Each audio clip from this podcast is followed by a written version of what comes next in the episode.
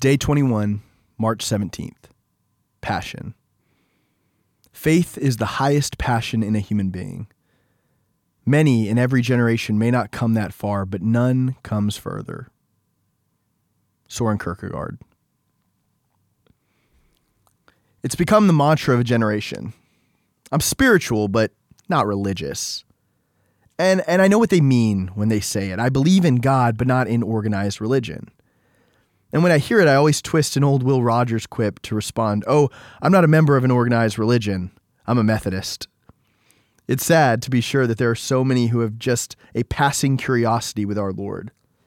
It's sad that there are so many, even those sitting in the pews of Christian churches, who believe only in theory, who accept, but only to a certain degree. Don't take this Jesus stuff too seriously, or people will think that you're weird. Don't get too involved, or you might get hurt. It's better to have a chilly, almost relationship with Jesus than to have none at all, right?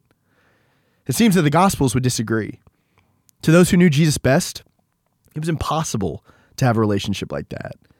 It was unthinkable that we would settle for having anything less than a living, thriving, ever growing, ever deepening relationship with our Lord. He was more than just a good man. He was more than just some sage guru with all the answers. Jesus didn't come to teach the way or even to show the way.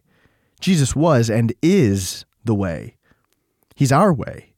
He's our Messiah, our Savior, our provider.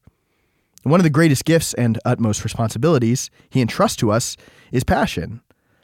Though cheapened by the world, passion is more than just some cheap and tawdry urge.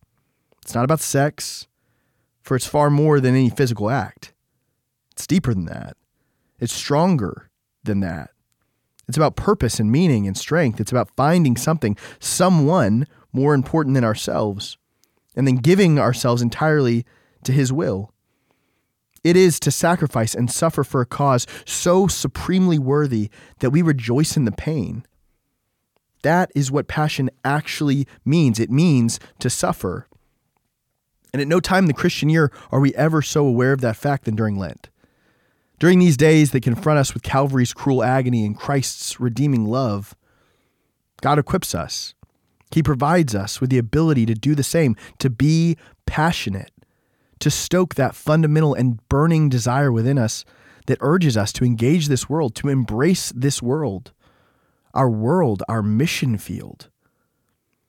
In an age that wants to make everything easy, in a time that craves user friendliness and simplicity, faith stands as an outlier.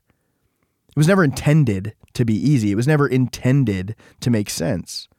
It was meant to challenge us and to stretch us. It was meant to commandeer every cell of our being. More than a mere intellectual assent for the believer, faith is the passionate, lifelong, all consuming pursuit of Christ's likeness. A journey that scoffs at our offer of almost and demands our everything.